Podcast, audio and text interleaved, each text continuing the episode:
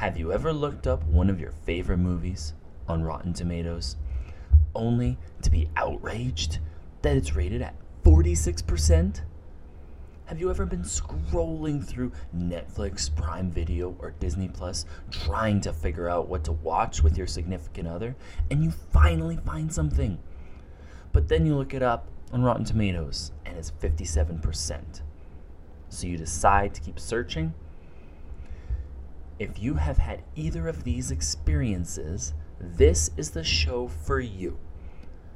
Let me introduce you to my new podcast, Rotten Movies You Should Love, where in fifteen minutes or less, I convince you to take a chance on a movie that is rotten on Rotten Tomatoes.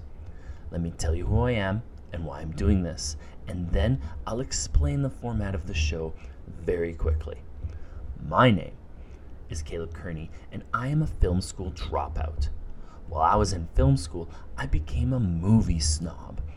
It probably wasn't enjoyable to be around me simply because of how I would turn my nose up on films that were beneath me.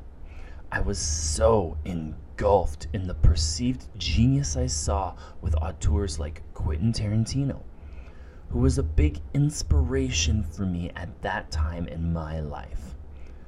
Fast forward over a decade, and I've loosened up when it comes to film.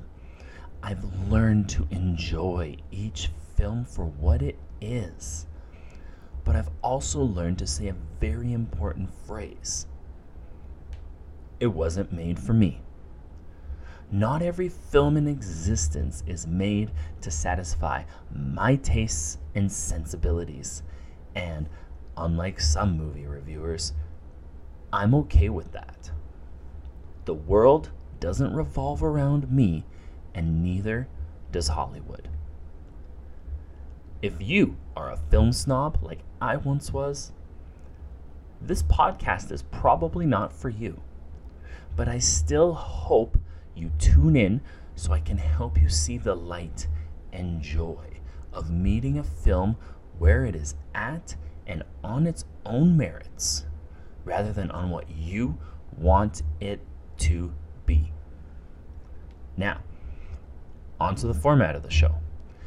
Every episode, I will present a film to you that is rotten on Rotten Tomatoes. Each film will have two characteristics.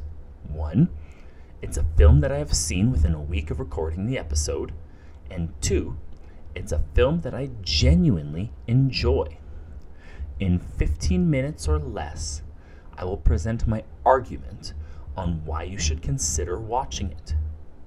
Who knows? You just might love it. That's all I have for you today. If you are interested in the show, please subscribe to the podcast wherever you get your podcasts. Thank you for tuning in to Rotten Movies You Should Love.